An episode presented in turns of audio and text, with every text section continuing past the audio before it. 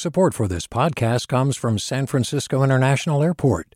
At SFO, you can discover award winning flavors and unique shops all before takeoff. Learn more about what's at SFO at flysfo.com. Hey, it's Avery Trufelman, host of Articles of Interest. And I've got to say, I've been a fan of KQED ever since I was a little kid and I would come out to San Francisco to visit my grandma. It was just what we'd always turn on every time we got in the car, every time we were making dinner and turning on the radio. It was always KQED. And then over the years, I've become a massive fan of KQED podcasts because this is local reporting at its best. These are answers to questions you've always wanted to know, interviews with exciting, unusual voices, necessary journalism, all told with love and care and artistry. And did you know that a majority of KQED's funding actually comes from members? It's just people like you and me supporting the programs they love while also getting access to cool events, behind the scenes footage, and so much more. If you want to sign up and be a part of this amazing community, visit donate.kqed.org slash podcasts to become a member today. That's podcasts with an S. Thank you for listening and thank you for your support. From KQED. This is the California Report. I'm Saul Gonzalez in Los Angeles. Good morning. Today, we're devoting the entire show to one of the most critical issues in the state early childhood education. Long wait lists and parents lining up overnight in hopes of landing an open spot in a daycare or preschool. These are some of the stories that have emerged since the pandemic, highlighting the nation's childcare crisis.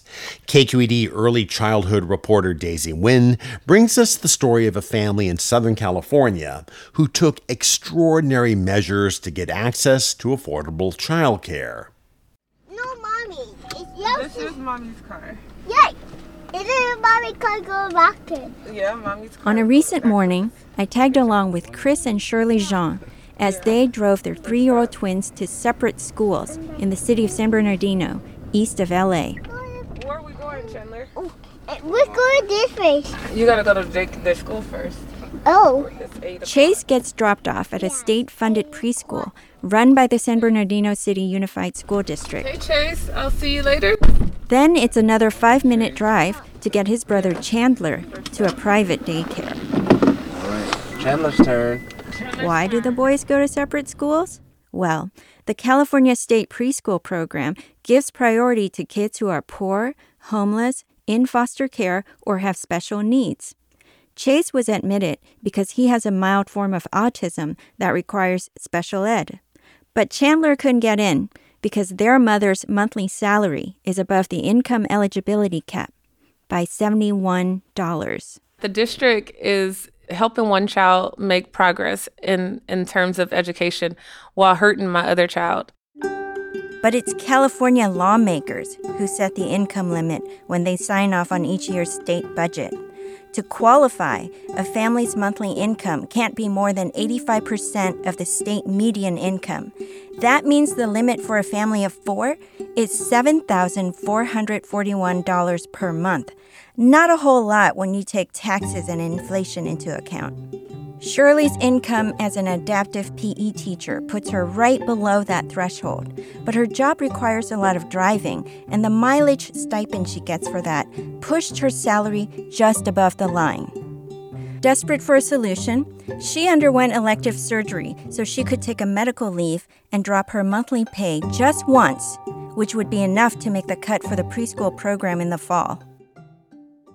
I asked for payroll to remove the mileage stipend. This is Shirley voicing her frustration at a school board meeting. So if you decide to get a decent job, such as becoming a teacher, then your children will suffer and not be allowed to attend school, at least preschool. I am an educator teaching students with disabilities, but I cannot even provide a free and affordable education for my own child. Most of the time, Shirley's husband, Chris, does the driving. She became the family's primary breadwinner after Chris was laid off during the pandemic. He's trying to launch a physical therapy business, but shuttling the boys takes up a lot of his day. The couple thinks the income ceiling is squeezing families like theirs and making them depend on a broken system. Should you go to work and try to work more hours to try to help support your family or just, you know, maintain the bare minimum? The Jeans pay more for daycare than they do on their monthly mortgage. But they say it has provided the boys a safe place to play and socialize after a year of staying at home to avoid the coronavirus. They say Chase is making noticeable progress in the state preschool program. He's one of 12 kids in an inclusion classroom that mixes children with disabilities with non disabled children, allowing them to learn alongside each other.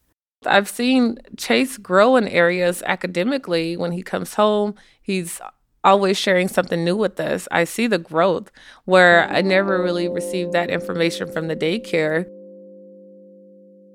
Publicly funded preschool began in California in the mid 60s to lift the early learning of poor kids and narrow disparities.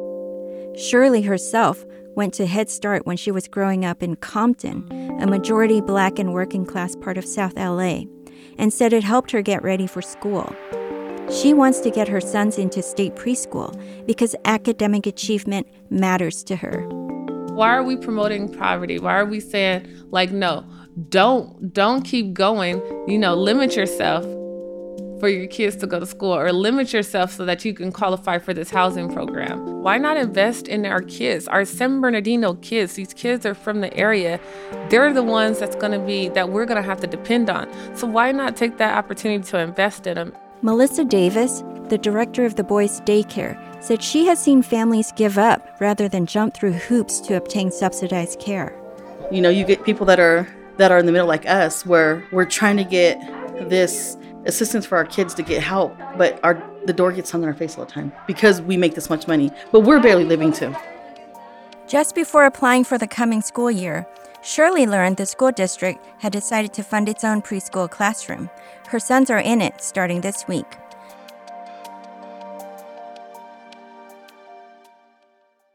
And Daisy joins us now in the studio. So, Daisy, what is the state doing to improve access for families like the Jeans? So, the state is making record investments in early learning thanks to a surge in state revenues. The latest budget raises the income eligibility so that more families will be able to qualify. It also sets aside $18 million to begin planning for universal preschool. All right, that is KQED's Daisy Nguyen. Daisy, thanks so much for joining us. Thank you, Saul. Hi, I'm Sasha Khokha, host of the California Report magazine. Every week, we bring you stories about what connects us in the giant, diverse Golden State.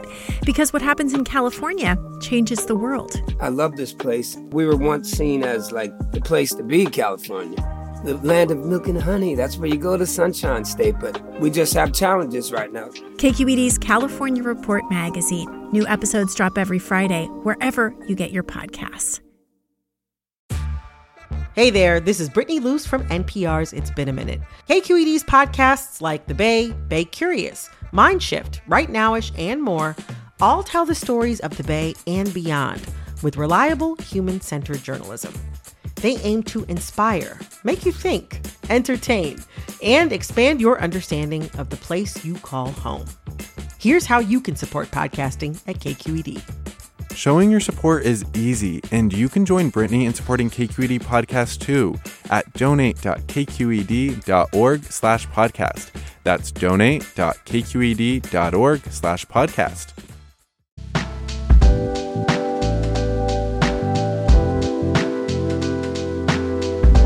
And that's this edition of the California Report for Thursday, August 4th. We're a production of KQED Public Radio.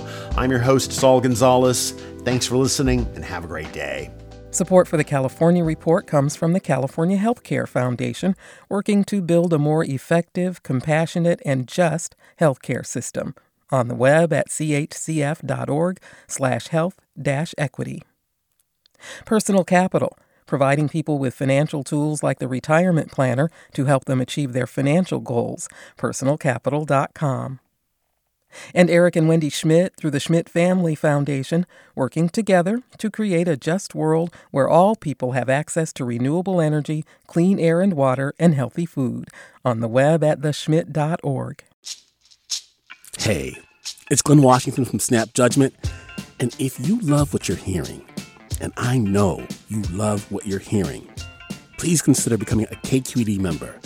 Get special access to cool events, behind the scenes footage, and so much more. Plus, you'll sleep better at night knowing you did your part for the community you depend upon. It's in you.